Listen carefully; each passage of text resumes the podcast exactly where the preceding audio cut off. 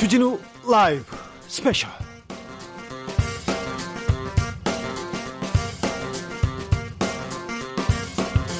2020년 7월 4일 토요일입니다. 안녕하십니까. 주진우입니다. 토요일 이 시간은요, 일주일 동안 주진우 라이브에서 가장 재밌었던 부분만, 가장 중요한 부분만 모으고 모아서 다시 듣는 그런 시간입니다. 토요일을 함께하는 토요일의 남자 KBS 김기화 기자 어서 오세요. 안녕하십니까. 네.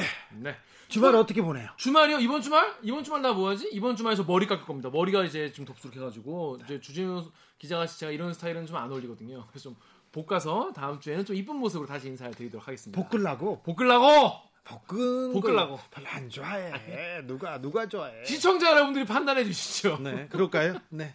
판단해 주십시오. 얼마나 또 멋있어지는지 보자고요. 네. 오늘 시간 시작해 볼까요? 그렇습니다. 토요일 방송, 오늘 방송만 들어도 일주일 방송을 모두 드린 것처럼 그렇지. 알차게 알차지. 주진우 라이브의 명장면들을 모아서 오는 청취자에게 여러분께 갖다 드리고 있는 김기화 기자입니다. 지금 이 방송 영상으로 만나보실 수 있습니다. 그렇습니다. 바로 유튜브에서요. 주진우 라이브 검색을 하시면은 영상으로 바로 라이브 나오라고 뜹니다. 그거 누르시면 됩니다. 포탈에서 주진우 라이브 해도 찾을 수 있어요. 김기화. 기자 네. 주진우 라이브 스페셜에서 청취자분을 special하게 special하게 모신다면서요? 그렇습니다. 일주일 동안 방송된 주진우 라이브에서 어떤 코너가 제일 재밌었나?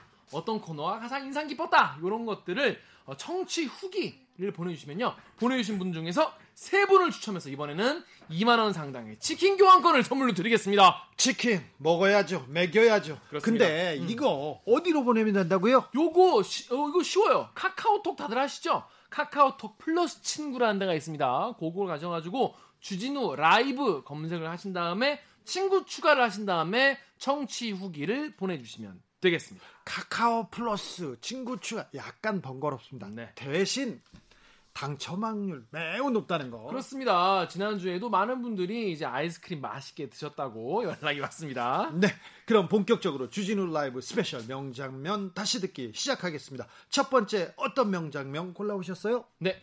아무래도 지난주에 가장 큰 사건 중에 하나 이제 그 수사심의위원회라는 일반인들은 사실 잘 알지도 못하는 이런 제도를 통해서 어, 이재용 어, 부회장에 대한 어, 어떤 그쪽의 의견이 나왔고 요게 약간 이해되지 않는다. 이런 여론이 되게 많았습니다. 수사심의위원회, 삼성, 분식회계, 뭐 부정거래 복잡합니다. 복잡해요. 복잡해요. 하지만 주진우 하지만. 라이브 들으면요 명쾌해집니다. 그렇습니다. 이거 가장 명쾌하게, 가장 쉽게 그리고 가장 깊숙하게 알 수 있는 게 주진우 라이브에서 법무부에 높은 사람들도 검찰 높은 사람들도 아 주진우 라이브 들었다. 어, 쉽게 잘하더라. 이 얘기 들었습니다. 누가 했는지 얘기하면 깜짝 놀랄 거예요. 그래서 얘기는 안 할게요. 그렇습니다. 이게 여러분 아시겠지만은 어려운 사건일수록 더 쉽게 설명하기가 어려운데요. 그만큼 이해를 많이 하고 오랫동안 추적을 해온 사람들은 쉽게 설명해 줍니다. 네. 누구처럼? 저처럼 주진우 기자처럼. 말도 저는 하나만 막 계속 집어쳐요. 그렇습니다. 그리고 플러스 누구? 김기식 어, 위원장으로부터 김기식 정책위원장 같은 분이 설명을 쉽게 해주시는데 저희가 그래서 더미래연구소 김기식 정책위원장과 월요일에 훅 인터뷰에서 이 이야기를 나눠봤습니다. 네. 그런데 한 청취자분이 이거 라이브 할때 네. 라이브 문자로 뭐라고 하셨냐면 이재용 부회장과 삼성이 싫어하는 남자 김기식 위원장님 화이팅이라고 하셨어요. 김기식 위원장이 그- 금감원장을 했어요. 금감원장이면 아, 은행, 기업 여기를 총괄하는 그런 자리인데요. 금융 검찰 같은 거죠. 그런데 그- 가만히 있으면 대기업이나 은행권에서 이렇게 대우받고 모셔가죠. 그렇죠. 대우받고 돈 많이 받고 편히 살 텐데 진짜. 아직도 시민 단체에서 그래 시민의 편에서 그 검찰 개혁 그리고 재벌 개혁 모든 거에 대해서 얘기하고 있습니다. 굉장히 훌륭하신 분이에요. 네. 네. 근데 이번 수사심의위원회라는 것이 어떤 것인지 또 이게 수사심의위원회의 뭐 결정이 얼마나 구속력이 있는 것인지 네. 사실 일반 국민들이 잘 모른단 말이에요. 이번에 수사심의위원회에 어, 여러 겨- 권고가 있었어요. 불 수사를 하지 마라. 음. 그리고 기소하지 마라 이런 권고가 있었는데 이 심의위원회가 공정하고 시민의 편에서 판단을 해야 되는데 이 심의위원 중에 조금 삼성에 경도된 삼성하고 친한 사람들 어떤 분은 어떤 교수님은 저기 방송 종편에 나와서 삼성 이렇게 편들고 그러시는 패널이 있었어요. 네. 그 교수님이 심의위원이 딱 돼가지고 음, 음. 심의위원회를 주도했다고 어, 그렇게 김기식 위원장께서 얘기하셨습니다. 이번 인터뷰에서 또 하나의 그 중요한 포인트는 뭐였냐면은 사실 이 수사심의위원회라는 것이 사실 뭐 검찰이나 수사를 계속 해온 사람들이 아니라 그냥 일반 국민들 중에서 모은 거잖아요. 네. 그러다 보니까 이 금융 수사 자체는 굉장히 뭐 금융 쪽의 엘리트들이 수사를 모여가지고 수사를 하고 조사를 네. 몇년 동안 해온 건데 요거를 과연 몇 시간 만에 이분들이 다 이해할 수 있겠냐는 네. 거예요. 그 부분 사실 수사심의위원회 같은 게 꾸려져서 어, 생활형 범죄 있잖아요. 네, 사실은 도둑을 도둑질을 했어. 네. 배가 고파서 네. 빵이 필요했어. 네. 그랬을 때 네. 명백하게 죄는 되는데 이 사람을 좀 풀어줘야 된다. 사회적 시선으로 사회가 안아줘야 된다. 이런 얘기를 하려고 심의위원회가 꾸려진 게 아니라 취지가 그런 거야. 취지는 그런 건데. 취지는 그런데 네. 힘 세고 돈 많고 권력 있는 사람한테만 이게 수사심의위원회가 작동되는 거 아니냐 이런 우려가 있었습니다. 그렇습니다. 그리고 어, 중요한 얘기하셨어 김기식 위원장이 네. 키맨은 바로 누구다? 바로 누구다? 서울중앙지검장이다. 네, 이성윤 서울중앙지검장이 음. 음. 이 수사심의위원회 권고 뒤에 결정을 하게 되는데 수사심의위원회 권고를 따르지 말고 이성윤 중앙지검장은 법과 양심에 따라서 결정해야 된다. 그렇죠. 판단해야 된다. 이렇게 얘기했습니다. 검찰이 뭐 영장도 영장도 뭐 청구를 하고 뭐 계속 기소를 하려고 했는데 이걸 기소를 안 한다는 건 말이 안 된다 이런 얘기를 했었는데 네. 여기에서 짧게 요거 하나만 제가 요거는 제가 기자기 때문에 네. 요걸 한번 짚어보고 싶은데 언론들이 이미 자기들이 다 결정을 내렸어요. 이 기사가 뭐 어떤 기사 나왔냐면 이렇게 수사심의위원회 결과 나오고 나서 매, 매일경제 검찰의 무리한 수사 논란 속에 국민은 이재용 기소를 납득 못했다. 아, 국민이라니. 국민 거기 수사심의위원 다 국민인 거예요. 네. 누, 아니 다른 국민은 어떻게? 해요? 그러니까요. 거기 몇 분들이 계시도 않은데. 네. 또 스카이 데일리 이재용 불, 부회장 불기소 국민의 뜻 담았다. 국민이라니. 그러니까요. 잠깐만요. 또 있어요. 파이낸셜 뉴스 국민이 내린 판단은 무죄.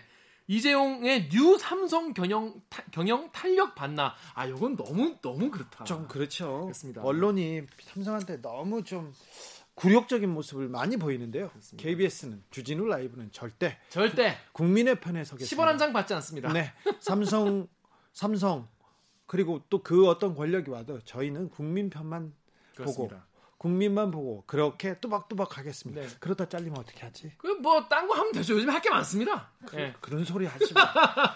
나 열심히 하고 있어요. 그렇습니다. 네. 뭐 정의와 상식의 편에서 하면 되겠죠. 알겠습니다. 더 자세한 이야기 궁금한 분들 많으시죠? 요거 한번 들으면 또 이해가 잘 돼요, 또. 그렇습니다. 월요일에 방송됐던 훅 인터뷰 하이라이트 부분을 함께 듣고 오시겠습니다.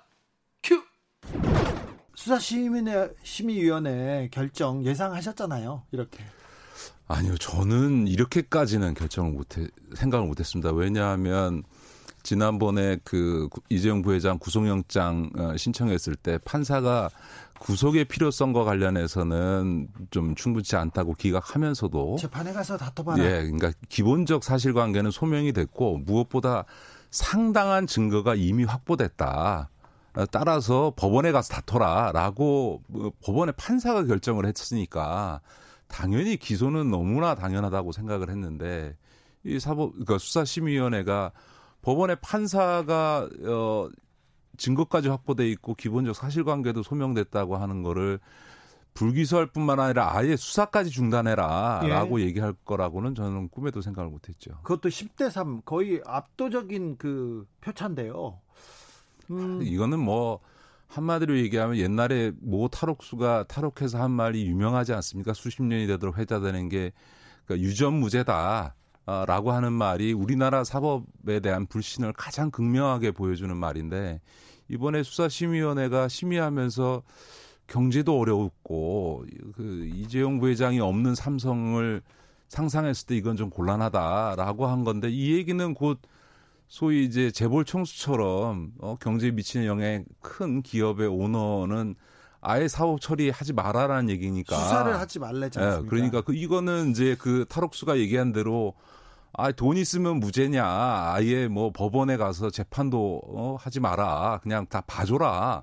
라고 하는 거를 소위 우리 사회에 있어서 교수, 변호사 이런 분들이 모여서 이런 결정을 했으니까 우리 국민들로서는 정말 황당한 결론이 나온 거죠.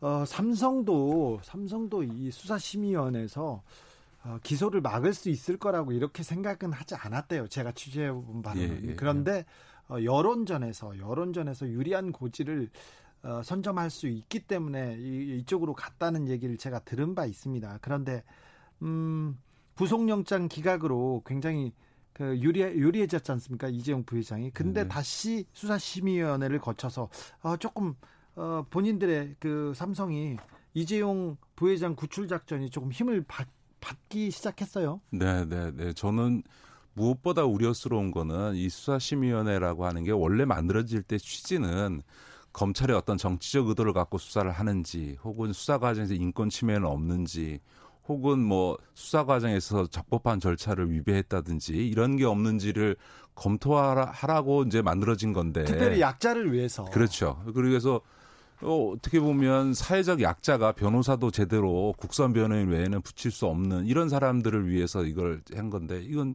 재벌 총수가 정말 초호화 어, 변호인단을 붙여서 전직 특수부 부장부터 시작해서 뭐 네.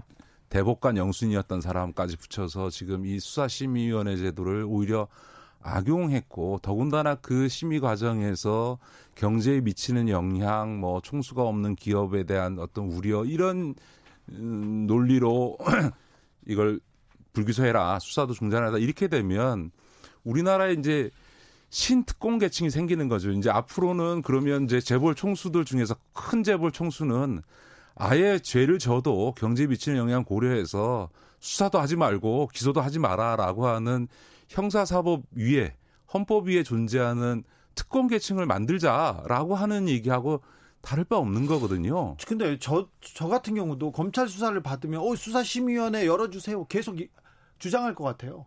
그렇죠. 이제 우리 같은 경우에 이게 무슨 미국의 대배심 제도가 제도화돼 있는 것도 아니고 더군다나 제가 지난 방송에도 그런 말씀을 좀 드렸는데요.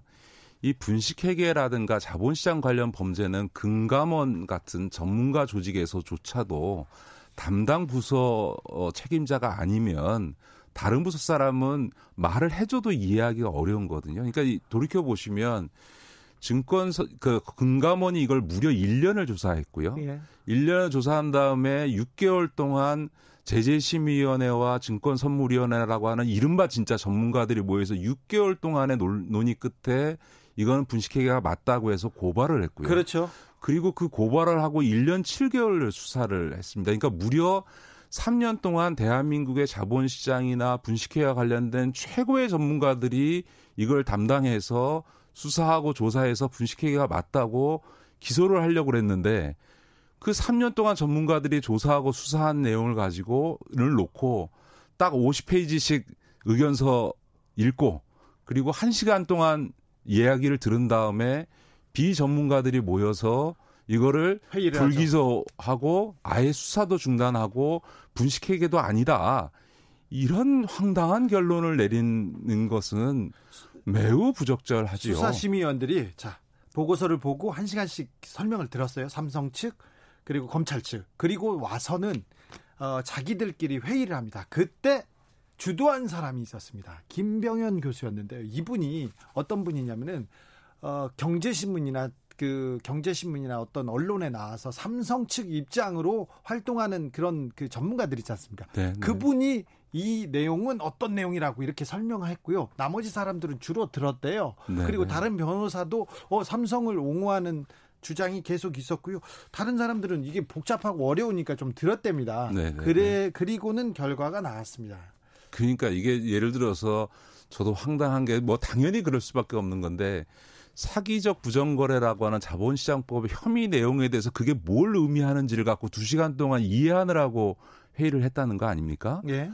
그만큼 이 자본시장법이라든가 분식회계와 관련된 거는 매우 전문성이 필요한 어, 사안인데 이렇게 그 범죄 혐의의 개념 자체를 이해하거나 그 법리를 이해하는 것조차 어려움을 겪었던 분들이 아까도 말씀드렸던 것처럼 3년 동안 금감원과 어, 제재심의위원회, 증권선물위원회, 검찰의 전문 어, 수사 부서가 수사했던 거를 단 몇 시간 동안 회의에서 이거를 수사 자체가 잘못됐다라고 결론을 내린 게 이게 과연 법률적 판단이냐 그거라기보다는 말 그대로 우리 사회에 있어서 삼성이 소위 교수라든가 변호사라든가 이른바 우리 사회에 참 부끄러운 얘기입니다. 오피니언 리더층에 미치는 그 막강한 영향력이 그대로 이번 수사심의위원회 과정에 투영돼서 나타난 거 아닌가.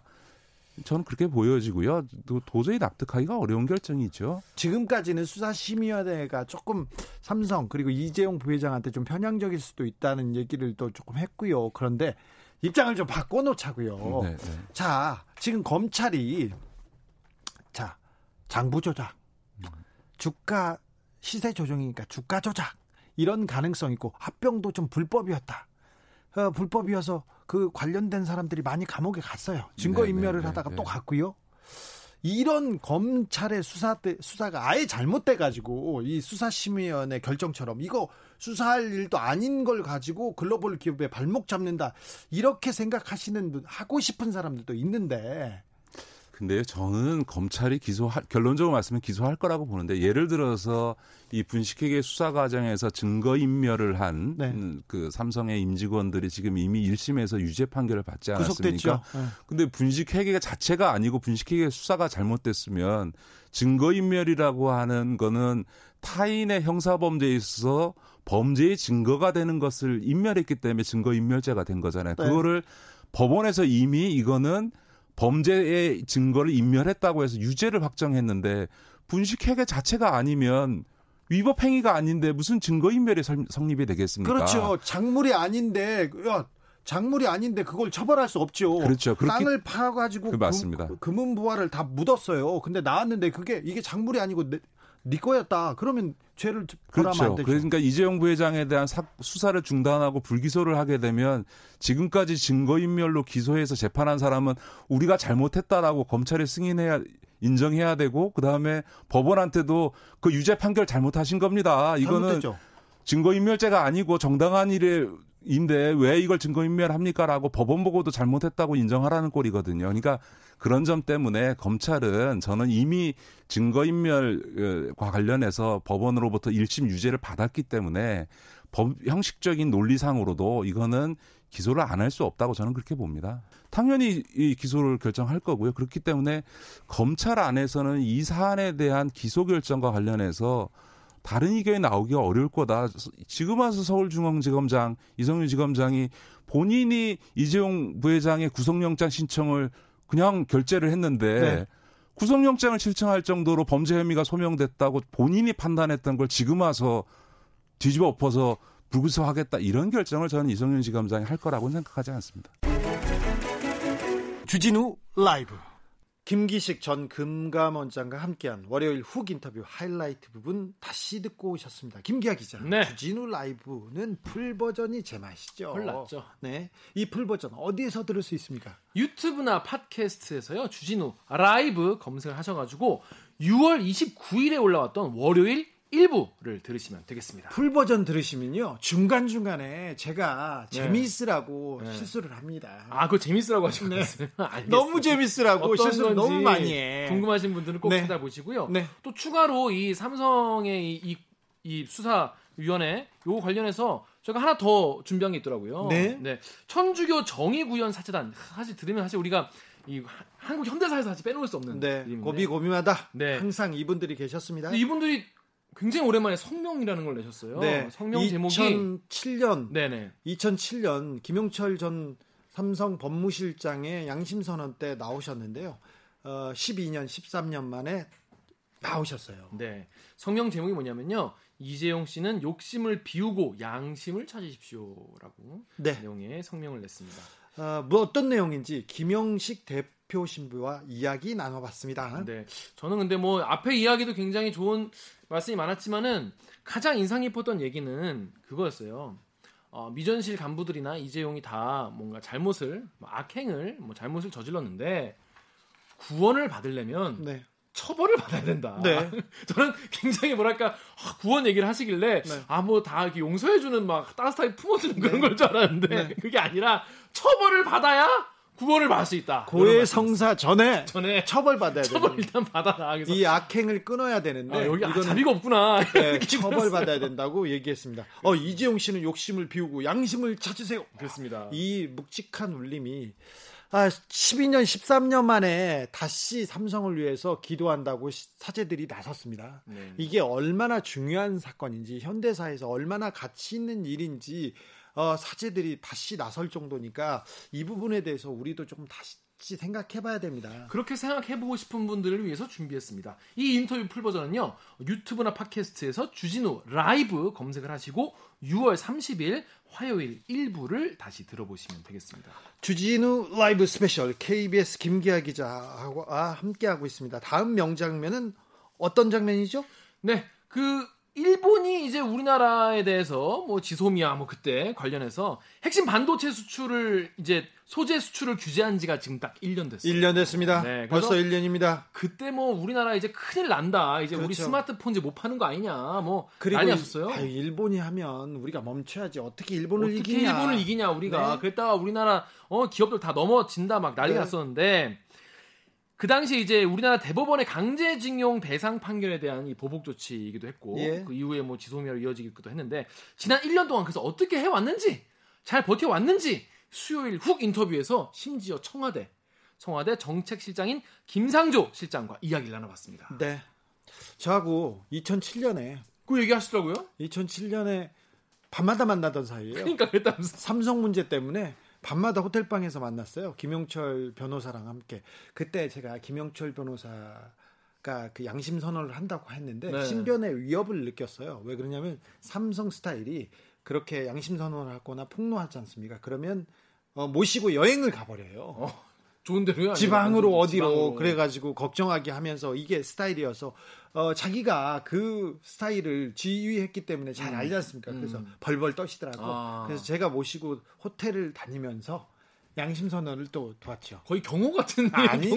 취재, 취재, 취재. 그때 밀착 취재, 정의규 동행 취재, 정의규 사재단 신부들이 계셨고요. 아. 그때 함성웅 신부님, 김영식 신부님, 음. 김인국 신부님, 전종훈 신부가 있었고 그 다음에 이제 경제 쪽, 시민사회 쪽에 김상조 교수, 어. 김기식 실장 다 있었죠. 요 다 다 그 그분이 그분이네. 아니야. 근데 삼성에 대해서 노력한 분들이 이만큼 있는 거예요. 그렇습니다. 그런데 그때 이제 자주 뵙다가 그다음에 이제 공정거래위원장이 돼가지고 맞아요, 높은 맞아요. 사람 돼가지고 자주 네. 못 봤지. 맞아요. 가끔 전화하고 그랬는데요. 정책실장 1년 됐는데 어, 정책 네. 정책이라는 게 모든 일을 그 관할하거든요. 네. 그래서 이것저것 다 물어보고 싶었는데 이번에는 1년 동안 수출 규제 조치 이후에 얼마나 우리 산업이 성장했고 대비가 돼 있는지 그 얘기를 중점적으로 물어보다 가, 가. 이것저것 다 물어보더라고요 결국에는. 네. 그래서 이번에는 뭐, 주, 뭐, 일, 지난 1년 어떻게 평가했냐, 또 뭐 수출이 어떻게 됐냐, 일본 수출 관련해서 어떻게 됐냐는 것 뿐이 아니라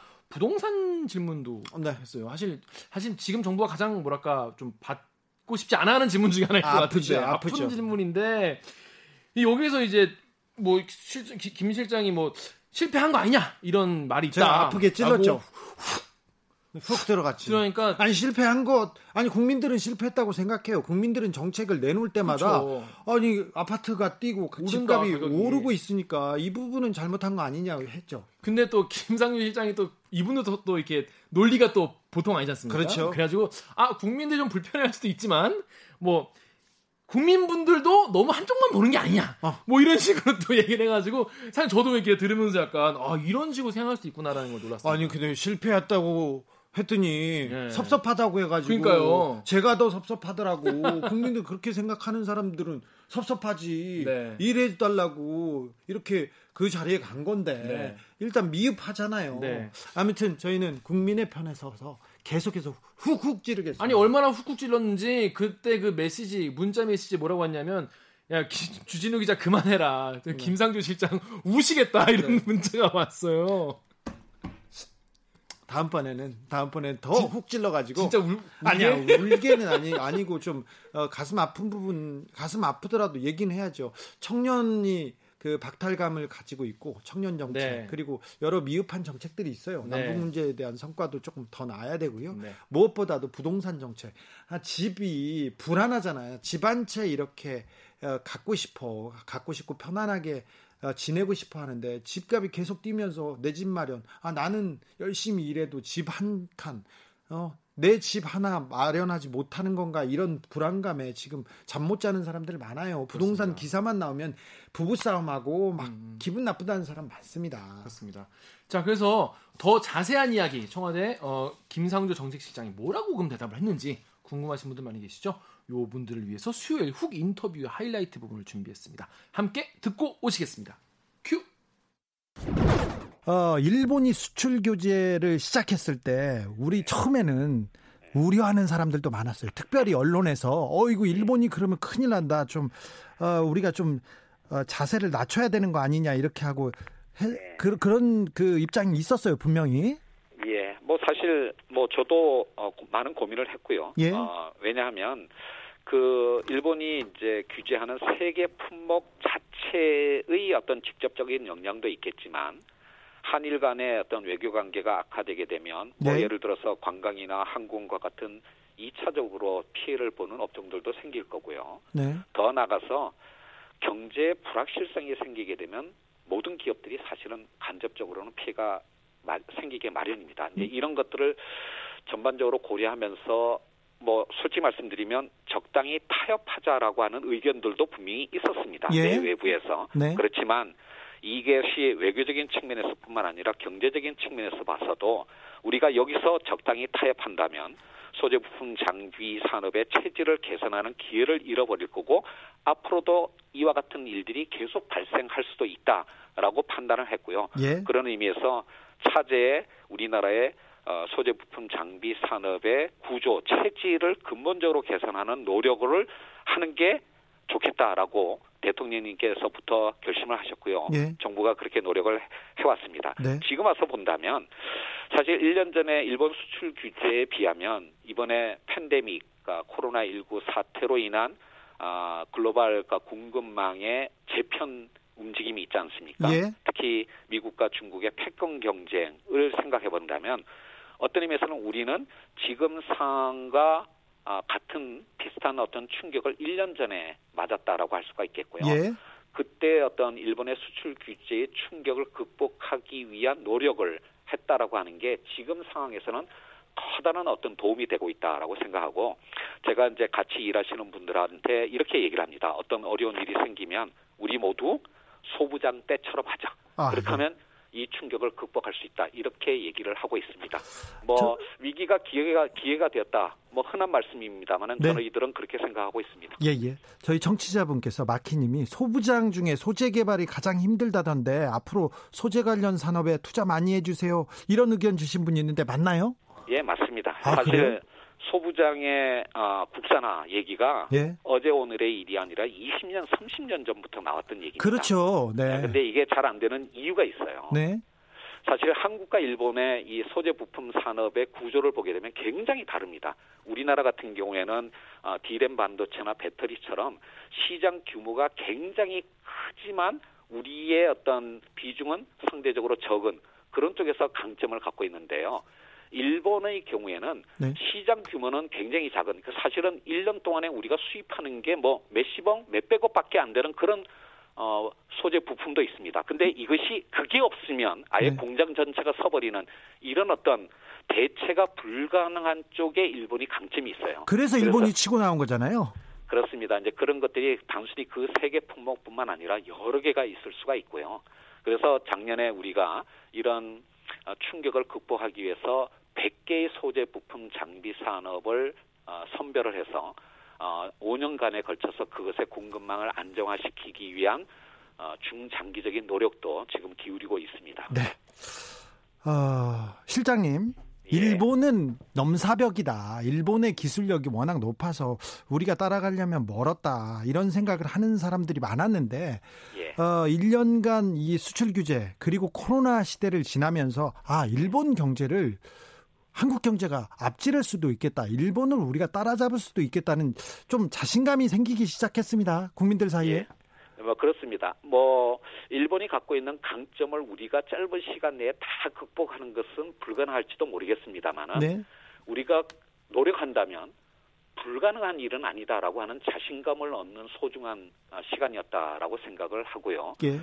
특히나 이제 이 팬데믹 상황에서는 우리나라가 이제 신뢰할 수 있는 소재 부품의 생산 그리고 그 어떤 그런 제조업의 아, 생산 강국으로서의 어떤 위치를 가 만들어가는 것이 바로 우리의 미래를 위한 그 길이다라고 하는 것을 더욱더 절실히 느끼고 있습니다. 네. G7 정상회의에 한국 포함되는 걸 일본이 반대하고 또 유명희 통산 자원부 통상교수본부장 WTO 사무총장 또 가능성 맡고 있는데 이걸 보면 이제 일본이 우리를 좀 두려워하는 거 아닌가? 처음에 회방 수준이 아니라 두려워하는 거 아닌가 이런 생각도 해요. 사실은 이제 뭐 우리나라도 많은 어려움이 있었습니다만은 우리는 이제 끊임없이 꾸준하게 어떤 성장을 했고요. 네. 사실 일본의 경우에는 80년대 이후부터 상당한 기간 동안 뭐 잃어버린 20년 이렇게 이런 식으로 침체되어 왔습니다. 그런 과정 속에서 한일 간의 어떤 격차가 많이 좁혀졌고요.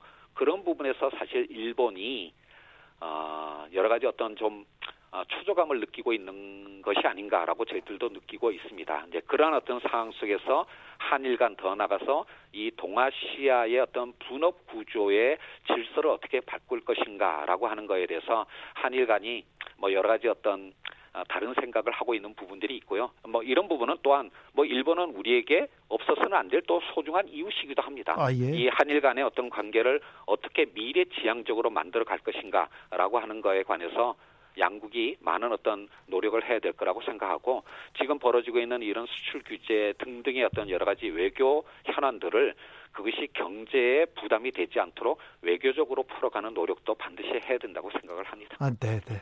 문재인 정부가 그 일본 대일본 전략이나 코로나에 대해서 그 세운 정책들은 굉장히 잘했다고 국민들도 평가하고 있습니다. 그런데 네. 좀 부족한 한 정책들은 뭔가 이쪽 부분에서 좀 성과가 났으면 하는 정책은 어떤 어떤 게 있습니까? 어, 그 일본 수출 규제에 대응하는 것도 그렇고 이 코로나 19에 대응하는 것도 그렇고 네. 한국 정부가 비교적 성공적인 어떤 모습을 보여왔던 이유가 있습니다. 네. 그거는 뭐냐면 바로 한국 정부가 문재인 정부가 국민들의 요구에 매우 예민하게 반응할 수밖에 없는 그런 어떤 상황에 있기 때문입니다. 네. 그래서 처음부터 정답을 갖고 있었던 것은 아니지만 그리고 처음에 어떤 대책이 문제가 있을 수도 있지만 그것을 국민들의 목소리를 경청하면서 빨리빨리 신속하게 어떤 어, 변화시키는 그런 노력을 했기 때문에 두 가지 어떤 충격에 대해서 성공적으로 대응할 수 있었다라고 생각이 드는데요. 예. 다만 사실 그 우리 사회의 어, 각 계층 간에 특히 세대 간의 어떤 어, 갈등이 내재화돼 있는 여러 가지 어떤 어려움들이 있습니다. 네. 그런 부분들을 풀어갈 때 어, 우리 정부가 좀 더 국민들의 마음을 얻을 수 있는 정책을 만들고 그것을 홍보도 하면서 일관되게 집행하는 노력을 해야 될 거라고 생각을 하고요. 예. 이것이 단순히 코로나19의 대응뿐만 아니라 조금 전에 제가 언급했던 그 부동산 문제도 네. 그렇고 세제 개편도 그렇고 이러한 세대 간의 갈등을 비롯해서 우리 사회의 어떤 갈등을 야기하는 정책에 대해서 우리 정부가 좀 더 세심하게 준비하고 일관되게 집행하는 노력을 해야 될 거라고 생각합니다. 지금 굉장히 심각한 도전에 직면해 있습니다. 솔직히 말씀드려서. 예. 심각한 도전에 대해서 얘기하겠습니다. 사실 수출 규제나 다른 내용은 잘한다는 얘기가 있어요. 코로나 대응도 잘한다. 근데 청취자분들이 부동산 물어봐달라는 분이 많습니다. 조니댐님, 부동산 물어봐줘요. 찰리 찰리님, 부동산 정책 똑바로 부탁드립니다. 얘기하는데 실장님, 예. 정부가 대책 부동산 대책 나오면 내놓으면 부동산이 뜁니다. 부동산 정책인 실패한 거 아닙니까? 어, 그렇게 말씀하시면 솔직히 섭섭합니다. 섭섭해요? 예. 어, 떤 아마 그러니까 정부가 어, 그동안의 어떤 대책들을 어, 만들고 집행하지 않았다면 아마 단순히 부동산 가격이 오르는 것뿐만 아니라 국민 경제 전체의 안정성이 훼손되는 그런 상황이 왔을지도 모릅니다. 정부로서는 최선을 다하고 있고요. 다만 네. 제가 아까 국민들께 외람되지만 이런 말씀을 드리고 싶습니다. 부동산 시장을 안정화시키기 위해서는 네 개 부문의 정책이 필요합니다. 첫째는 유동성을 관리해야 되고요. 두 번째는 세제를 합리적으로 개편해야 되고 세 번째는 전월세와 같은 거래 구조를 또 개편해야 되고 마지막으로는 공급을 늘려야 됩니다. 근데 많은 분들이 예. 이네 가지 요소를 균형되게 보면서 정부 정책을 평가하기보다는 예. 자기의 위치에 있어서 가장 중요한 문제만을 보면서 자 이게 부족하기 때문에 어, 정부의 부동산 정책이 실패했다라고 말씀들을 하세요. 물론 정부는 국민들의 어떤 그 불만들을 경청하고 그걸 보완하기 위해서 끊임없이 노력하겠습니다. 하지만 부동산 대책이라는 것이 발표한다고 해서 그 다음 날부터 효과를 발휘하는 것은 아닙니다. 예를 들면 작년 12월 16일 날 발표했던 부동산 대책 중에서 세법 개정과 관련된 부분이 있습니다. 종부세나 보유세. 그거 아직 국회를 통과하지 못했습니다. 네. 그리고 그러니까 올 5월 달에 서울 시내에서만 총 7만 호의 공급을 특히 청년들과 신혼부부들에게 공급하는 그런 어떤 공급 대책을 발표를 했습니다. 이거 완성되려면 3, 4년이 걸립니다. 정책이라고 하는 것이 바로 효과를 내기 어렵다라는 점을 좀 야, 이해를 해 주셨으면 좋겠고요. 이 네 가지 요소를 균형 맞춰서 정부는 정책을 할 수밖에 없다라는 것을 정말 이해를 해 주시기를 간곡하게 부탁드리겠습니다. 물론 부족한 부분은 끊임없이 보완하겠습니다만은 한 가지 분명한 것은 문재인 정부는 부동산 시장의 안정을 위해서 총력을 다할 것입니다. 네, 총력을 다해 주십시오. 총력을 다했는데 음. 3년 동안 너무 집값이 많이 올랐어요. 특별히 수도권 그, 서울이요. 그러니까 주진우 기자님. 네. 그러니까 국제적으로 보셔야 되는데요. 사실 2008년 그 위기 이후에 전 세계가 주체할 수 없을 만큼 유동성을 풀었고 그 결과 인류 역사상 가장 낮은 저금리 상황이었습니다. 우리나라도 마찬가지고요. 예. 이런 상황에서는 부동산이나 주식과 같은 자산 시장에 버블이 발생할 가능성이 높은데요. 우리나라 자산 시장의 버블이 사실 다른 나라에 비해서는 상대적으로 낮은 겁니다. 물론 국지적으로 여러 가지의 어려운 불안, 아, 불안정성이 있는 것은 사실이고 정부가 이에 대해서 최선의 노력을 다하겠습니다만은 지금 상황에서 완벽하게 국민들께서 원하시는 모든 지역의 모든 유형의 모든 가격대의 주택 가격을 안정화시킨다라고 하는 것은 정말 쉽지 않은 것이지만 우리 국민들의 어떤 주거의 삶이나 또는 국민 경제 전체의 안정성을 유지하기 위해서 정부는 최선의 노력을 다하고 있다라고 하는 것을 이해를 해 주셨으면 좋겠습니다. 알겠습니다. 주진우 라이브 김상조 청와대 정책실장과 함께한 수요일 훅 인터뷰 하이라이트 부분 다시 듣고 오셨습니다. full 버전은 어디서요? full 버전은 유튜브나 팟캐스트에서 주진우 라이브 검색을 하시고요. 7월 1일 수요일 1부를 찾아 들으시면 되겠습니다. 주진우 라이브 스페셜 영상으로도 만나보실 수 있습니다. 지금 바로 유튜브에서 그리고 포털에서 주진우 라이브 검색하시면 됩니다. 김기화 기자 네. 마지막으로 만나볼 명장면 어떤 내용입니까? 마지막은 우리가 좀 어, 뭐랄까 깊이 한번 생각해 볼 만한 문제. 네. 우리가 외면하고 싶지만 또 외면하기 쉽지만 또 생각하지 않을 수 없는 문제. 환경 관련된 문제를 다룬 목요일 코너 책의 맛에서 준비했습니다. 네. 어, 이번 주에 다룬 작품은요. 지난주에 세상을 떠나신 분이죠. 김종철 선생, 녹색평론의 김종철 선생 유명하시죠? 이분의 비판적 상상력을 위하여라는 책이었습니다. 아, 네. 그 김종철 선생이 돌아가셔서 황망하다는 분들 많았습니다. 네. 어, 사실 어, 여러분한테는 잘 알려지진 않았지만 이 지식인 사회에서는 그리고 어, 이 시대 생태, 녹색 그리고 환경 분야에서는 독보적인 선지자였습니다. 그래서 어, 굉장히 어, 이 내용을 다루는 것 자체가 굉장히 고통스럽더라고요. 맞아요. 사실 환경 문제에 대해서 이야기를 하다 보면은 우리 네. 모두가 약간 죄책감 같은 게 들잖아요. 네. 미안함, 불편함. 사실 저는 이제 저희 집도 녹색 평론을 수십 년 동안 봤어요. 아 진짜요? 김종철 훌륭하네. 저는 이제 김종철 아저씨라고 부르는데 왜냐면 우리 아버지랑 이제 친한 분이어가지고 아, 그래요. 창가라부터 계속 봤는데 아버지가 훌륭하시네. 네, 그래서 아빠 이거 야 아들 너 녹색 평론 이거 봤냐? 그런데 전 어렸을 때는 너무 막 보기 싫은 거예요. 왜냐면 읽을 때마다 너무 뭐랄까 몽상가적 몽상가 같다 약간 네. 이게 되겠나 이런 생각이 들어가지고 안 보고 막 그랬던 기억이 나요. 근데 네. 보면 볼수록 내가 내가 죄 짓는 것 같고 내가 정말 잘못 사는 것 같고 그래서 참 읽기 불편했던 그런 기억이 많이 났습니다. 제가 다른 데 가서 얘기하다가 어떤 책 권하겠냐고 하면 녹색 평론 권하곤 했습니다. 그리고 막연한데 우리가 어떻게 살아야 될지 우리가 아, 미래에는 어떤 방향으로 가야 될지 막연하지 않습니까? 그런데 녹색 평론을 보면요 그 길을 보여주고 있습니다. 음. 이미 우리보다 훨씬 많이 고민해서 알려주고 있어요. 그래서 아 요거 읽지 않습니까? 그러면 아 다른 사람들한테 자랑하기도 쉬워요. 아, 그렇죠. 그리고 어찌 가야 되는지 방향도 굉장히 훌륭해요. 음. 그러니까 다른 사람들한테 지시하고 지도하기도 좋습니다. 좋습니다. 그러니까 녹색 평론 한번 꼭 읽어봐 주십시오. 그리고 특별히 우리 그 주진우 라이브에서 소개한 비판적 상상력을 위하여 이 책 하나만 봐도 음. 이책 하나만 봐도 어, 다른 생태, 녹색, 환경 모든 기후 변화에 대해서 가장 가장 명확하고 확실한 대안을 준비해 놨습니다. 그렇습니다. 특히 뭐 주말이니까요. 한번 이런 책 보시면서 한번 내 삶이 내가 잘 사는 게 무엇인가에 대한 고민을 한번 해보시면 좋을 것 같은데 특히 전 이번 코너에서 이제 인상 깊었던 게 과연 이제 야 누구 잘 사냐 이렇게 뭐 이렇게 우리가 일상적으로 물어보잖아요. 네. 어, 야 니네 집 잘 사냐 이렇게 물어보는 게 정말 잘 산다는 건지 아니면 정말 돈이 많다는 건지 우리나라 사람들은 주로 후자의 의미로 많이 물어보는데 그렇다면 돈이 많은 것이 정말 잘 사는 삶인가 무엇이 잘 사는 삶인가에 대해서 같이 이야기를 또 나눠보는 그런 시간이 있었더라고요. 아 그게 인상 깊었어요? 네, 전 그, 그것도 인상. 내가 던졌잖아. 그거. 그니까 아 철학자요, 철학자. 없이 살아서 그래. 그러니까 없이 살아서. 아니 없이도 잘 살 수 있다 이런 걸 아, 그럼요. 한다는 거예요. 그럼요. 우리가 돈이 없지 뭐가 없습니까? 네, 네. 그렇습니다.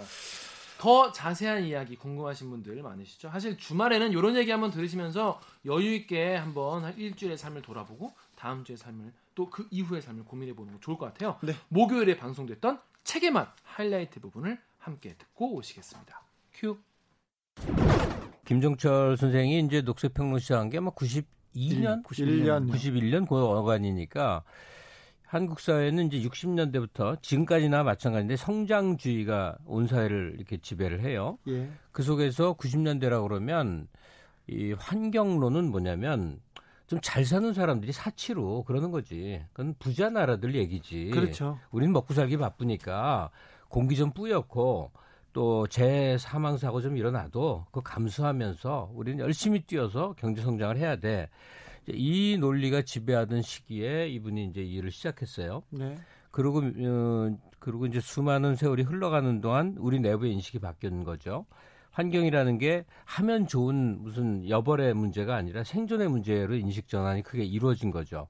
더 나아가서는 산업계가 환경이 돈이 되는 때가 돼버렸어요. 네. 그러니까 어, 그이 휘발유 자동차와 이제 앞으로 못하고 전기나 수소차 타는데 게다가 환경론이고 그게 돈이거든요. 이 개발주의와 이 그그 그 와중에 그 김종철 선생이 처음부터 지금까지 굳게 견지한 생태 철학이라는 게 탐욕으로부터 해방이거든요. 네. 그러니까 이게 약간 공소한 공 몽상가처럼 비치기 쉽단 말이에요. 근데 이분이 녹색당이라든지 정당까지 창당을 하면서 끝끝내 외친 게 내 주장은 좀 여유 있고 잘 사는 사람들이 멋으로 그런 종류의 환경론이 아니고 또는 사회주의자, 개혁주의자, 저 혁명주의자들처럼 아주 과격한 그런 것이거나 이 옛날로 돌아가자는 주장이 아니고 매우 현실적인 주장입니다. 이 말을 하기 위해서 아주 너무너무 노력을 하시는 거예요. 네. 절박했어요, 선생님. 절박했죠. 네. 최근에 컬럼까지 대단히 절박한 글을 많이 쓰 현실에 접목할 수 있는 네. 것이다. 네. 그리고 코로나 어, 이 이 사태를 통과하면서 환경에 대한 깊이 있는 이해가 없이는 이 저주를 우리가 저주에서 풀어날 수가 없다는 그런 생각을 가지신 것 같습니다. 네. 아, 네. 뭐 되게 안타까워요. 네. 저를 또 엄청 예뻐하셨어요. 아, 네. 그러실지 모르겠다. 네. 완전 딸깍발이 선비 아니에요. 네. 네. 목소리도 깔깔하시고. 그래가지고 무슨 어, 좀 의미 있는 기사를 쓰면 꼭 불러다 칭찬하시고요. 음. 그리고 녹색당에 대해서 같이 이렇게 토, 론하시고또 어, 대기업 어, 재벌이 이렇게 가난한 사람을 이렇게 어, 억압하는 그런 구조에 대해서도 굉장히 좀 어, 비판적이셨어요. 네. 맞습니다. 그 말씀하신 내용들을 포함해서 이 서문집에 네. 실려 있는 짤막짤막한 글의 제목만 봐도 네. 큰 그림이 딱 그려질 겁니다. 저 책을 읽지 않습니까? 음. 이 책을 읽으면요. 네. 어, 부연했던 부연했던 자기의 그 생각들이 정리돼 있습니다. 맞습니다. 그 정리돼 있어요. 네. 이 생태, 녹색 이게 왜 중요하지, 음. 뭐하지, 뭐했던 음. 게 저거 읽지 않습니까? 그럼 정리가 됩니다. 네. 그렇습니다. 네. 예컨대 이런 제목들 한번 보시죠. 네. 이 두려운 것은 가난이 아니다. 그리고 지속 가능한 논리 허구, 농촌 공동체의 재건이 급선무다. 그리고 연대의 그물을 위하여 선진국이란 과연 무엇인가? 이런 중요한 질문들을 정말 명확하게 던지고 있고 거기에 대한 대답도 선명합니다. 아, 이 김종철 선생의 생태 철학에서 우리가 하나 빼놓으면 안 되는 강조할 점이 있군요. 이분이 일생 동안 주장한 게 농촌, 그중에 그렇죠. 소농. 예. 그 핵심입니다. 마을에서 조그맣게 네. 농사 짓는 이 소농의 중요성을 정말 정말 극구 강조한 거죠. 네. 저희 포스트 코로나 시대를 상상하고 이 사유할 때 에, 떠오르는 어, 몇, 몇 가지 아이디어가 있는데 예컨대 스마트 기기를 장착하고 정말 마을의 새로운 확장을 네트워크를 고민할 때 이 김종철 선생의 소농 운동 이미 거기 네. 가, 가 계셨어요. 포스트 네. 코로나 시대 이미 혼자 맞습니다. 가셨, 네. 가 계셨어요. 네. 손가셨습니다. 이, 이 책에서도 이 소농 농촌 공동체와 관련된 아주 빛나는 문장들이 아주 많이 있습니다. 뒤에서 잠깐 보겠습니다만 에, 이런 글들 그리고 국익 논리의 함정 예? 이 등등 뭐 우리가 이 생각 생각할 수 있는 생태에 관한 어, 어려운 얘기들을 너무 너무 쉬운 언어로 풀어놨습니다. 어, 김성수님이 173호 녹색 평론에도 글이 있습니다. 이번 호입니다. 음. 아, 그 선생님의 글이 있다. 김종철 선생님의 그거 받고 또 울었습니다. 제가 존경하는 분입니다. 오늘 또 눈물이 납니다. 고맙습니다. 주진우 기자님, 정선태 교수님, 김갑수 평론가님, 주진우 라이브가 있어서 감사합니다. 얘기하셨고요. 아하님인 석유, 화석연료, 탄소 경제에 대한 국제 정치적 큰 안목 가르쳐 주셨어요. 얘기하는. MH 킴님 오래된 미래라는 책이 생각나네요. 이분이 번역하셨다는. 음. 결국 우리는 자급자족 시대로 가게 된다는. 지금 코로나 시대, 오 네. 코로나 시대 앞으로 어떻게 되지? 어 그게 궁금하신 분 이 책 읽으면 맞습니다. 그 아이디어가 거의 돼 있는 것 같아요. 네. 네. 근데 저는 이제 궁금한 게 한국 사회는 이 봉건적 질서에서 깨어나오면서 이렇게 몇 단계로 확 인식이 변화오는데 네. 아직 한 번도 우리가 전 사회적으로 도달하지 못한 게 어, 성장, 이, 어떤 탐욕 이것으로부터 사람이 벗어나는 그 체험이 한 번도 없었습니다. 우리는 돈, 우리는 돈, 아직은 돈. 더 가져야 되고 네, 돈, 더 돈. 가지. 네. 하- 더 좋은 학교 다녀야 되고 뭐 아직 그 단계지. 아 그것 자체가 굉장히 그걸 못 벗어났죠. 예, 이 무용한 것이구나라는 깨달음에 도달할 계기가 없었어요. 선생님, 아직. 저는 이 말이 싫어요. 쟤 잘 사냐 이런 거 있잖아요. 음, 음. 잘 사는 게 부자냐 이건 물어보잖아요. 네. 좋은 집이냐, 네. 좋은 학교냐 이게 다 부자냐. 잘 산다. 예, 예. 그러니까 어떻게 부자 그- 부자를 그 아, 제, 제 아이 얘기였던 것 같은데, 어, 스페인 문화를 공부하는 친구인데요. 그쪽 학생들을 얘기할 때 한국어에서 잘 산다는 말을 물어볼 때 대답하기 정말 어렵답니다. 그러니까요. 사실은 네. 우리말에서 잘 산다는 부유하게 산다는 의미인데 아, 그렇죠. 원래 말 뜻대로 하면 그게 아니잖아요. 서로 네. 행복하고 가난해도 행복하고 또 이렇게 이 뭐 자기 이 하고 싶은 대로 살고 그러면 그게 잘 사는 거지. 아니, 행복. 그러면서 하는 말이 그 잘 사냐는 말이 너 부자냐라는 그렇죠. 질문으로 바뀔 경우 그 질문은 대단히 모독, 모욕적이라는 거죠. 음. 네. 그 상대방에게. 네. 예, 예, 우리 그- 그런데 그렇죠. 누구를 만나도 제일 궁금한 게 뭡니까? 연봉 얼마냐? 이거 이것도 묻고 싶어 아니, 하잖아요. 그러니까 모든 게 돈의 밑에 있어요. 네. 사랑, 행복, 자유 이런 게 평등 이게 우리 여러분께 지혜를 구해 보겠습니다. 잘 산다는 건 뭘까요? 보내 주세요. 저희가 또 얘기를 하겠습니다. 요거 그래서 네, 요 이- 부분 두려운 것은 가난이 아니다. 이 말이 그냥 저, 저의 뒤통수를 확 죽배로 칩니다. 그렇죠. 두려운 것이 가난한, 가난한 것이 아니다. 네. 이뿐만이 아니고 고르게 가난한 사회를 향해 가자고 얘기해요. 네. 이렇게 다, 다 부자가 되는 길은 대단히 어렵다는 거죠. 욕망이 이 중심이 되는 사회에서는 불가능하니까 고르게 가난한 사회를 꿈을 꾸자. 아, 이런 그 상상, 발상의 전환이 좀 대단한 것 같습니다. 요즘- 한, 한 문장 좀 소개해 주세요. 네. 이런 두려운 것은 가난이 아니다 해서 예를 들면 이런 문장이 있습니다. 네. 우리는 인간의 어- 어리석은 욕심이 아니라 자연 질서가 척도가 되는 세상을 회복하지 않으면 안 된다. 어떤 형태로든 농업 중심의 공동체적 사회 질서를 재건하지 않고는 단순히 살아남기도 어려우리라고 우리가 믿는 것은 무슨 복고적인 열정 때문이 아니라 그것 말고는 다른 대안이 없다는 판단 때문이다. 절박하세요. 이거 아니면 대안이 네, 없답니다. 대안이 없답니다. 근데 몇 년 전 우리 주 기자가 좋아하신 어떤 분은 다 기업농으로 바꾸고 쌀은 수입해서 먹으면 된다고 얘기하지 않았습니까? 네. 네, 그 그런 얘기를 들으면서 이 김 선생님이 얼마나 힘들었을까? 네. 이명박 시대 그렇게 힘들어 하시더라고요. 네. 그래서 제가 이명박 대통령 쫓아다닐 때마다 좀 추천해 주셨죠.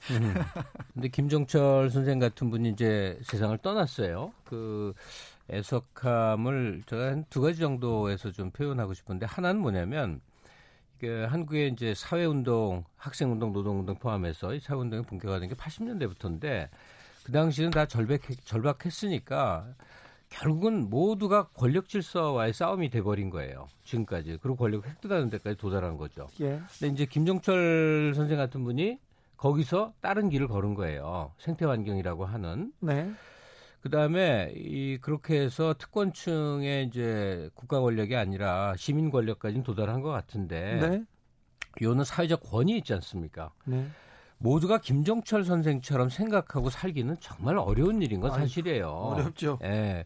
탐욕을 버리고 함께 가난하고 이거는 정말 어떤 선비가 가질 생각인데 다만 중요한 건 우리 사회에서 김종철 같은 사람이 중요한 위치에 있어야 된다는 점이에요. 내가 그렇게 살지는 못한다 하더라도 예. 이게 비유니까 그냥 이 비유적으로 이해해서 이런 분이 서울대학교 총장인 거예요. 네. 그래서 대통령도 함부로 못하고 이렇게 어, 섬겨야 되고 예술원, 학술원, 무슨 정신문화연구원 지금은 저기죠. 이런 그 중요한 자리에 이런 정신적 가치를 지닌 분들이 다 포진하고 있어서 일반 사회에서는 정말 탐욕과 성장론이 그냥 들끓어도 그것을 자정하게끔 이렇게 좀 자세를 잡아주는 위치가 음. 되셔야 되는데 지금은 다 변방에 몰려 있죠. 네.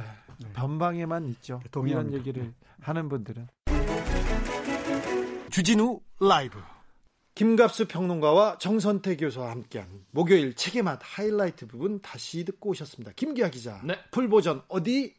유튜브나 팟캐스트에서 주진우 라이브 검색을 하시고요. 7월 2일 목요일 2부를 검색해서 들으시면 되겠습니다. 김기화 기자 오늘 주진우 라이브 스페셜 어땠습니까? 아 오늘 삼성 문제 사실 그동안 한 2주 정도 좀 안 다뤘는데 오늘 좀 시원하게 다뤄가지고 좋았고요. 삼성에 관한 그리고 재벌 개혁에 관한 그 어떤 매체보다 그 어떤 방송보다 훌륭하고 깊이 있다고 자부합니다. 그렇습니다. 저는 사실 이 삼성 이거 이슈를 다루면서 딱 우리가 기억해야 될 거 하나만 꼽으라면 이건 것 같아요. 이재용과 삼성은 별개다. 이거 음. 되게 중요한 건데 사람들이 아직도 그거에 그 놓지를 못하고 있더라고요. 어, 오너 하나가 좌지우지할 수 있는 그런 아니에요. 그런 회사는 아닙니다. 그런데 오너 리스크가 너무 커요. 맞아요. 근데 만약에 그 오너와 기업이 약간만 분리된다면 음. 더 좋은 회사, 더 세계 인류로 가는 회사가 될 거라고 어, 저는 확신하고 있습니다. 이번 주 내용 되게 중요한 부분이 전 그거라고 느꼈고요. 이 열심히 들어오신 청취자분들 감사합니다. 그래서 카카오톡 플러스 친구에서 주진우 라이브 검색을 하시고 친구 추가를 하신 다음에 일주일 동안 방송됐던 주진우 라이브 중에서 이 코너에 이 부분이 재미가 있었다, 이 부분 재미가 없었다, 왜 재미가 없었다 이런 부분을 청취 후기를 남겨주시면 어, 저희가 2만 원 상당의 치킨 상품권을 총 3분에게 드리겠습니다. 저기 고정 패널 중에 한 분이 국정원장으로 가셔가지고 그니까요. 전 아, 우리 사부님 그런데 그분이 가셔도 저희가 고급 정보로 그리고 고급. 진 따로 어, 전화 패널로 아 그럼 우리는 다 할 테니까 여러분들에게 네. 어떻게 방송을 잘 만들어서 바칠지 항상 고민하고 또 고민하겠습니다. 오늘 김기화 기자 오늘도 수고 많으셨어요. 고생하셨습니다. 네. 주진우 라이브 스페셜 여기서 마치겠습니다. 저는 다음 주 월요일 오후 5시 5분에 돌아오겠습니다.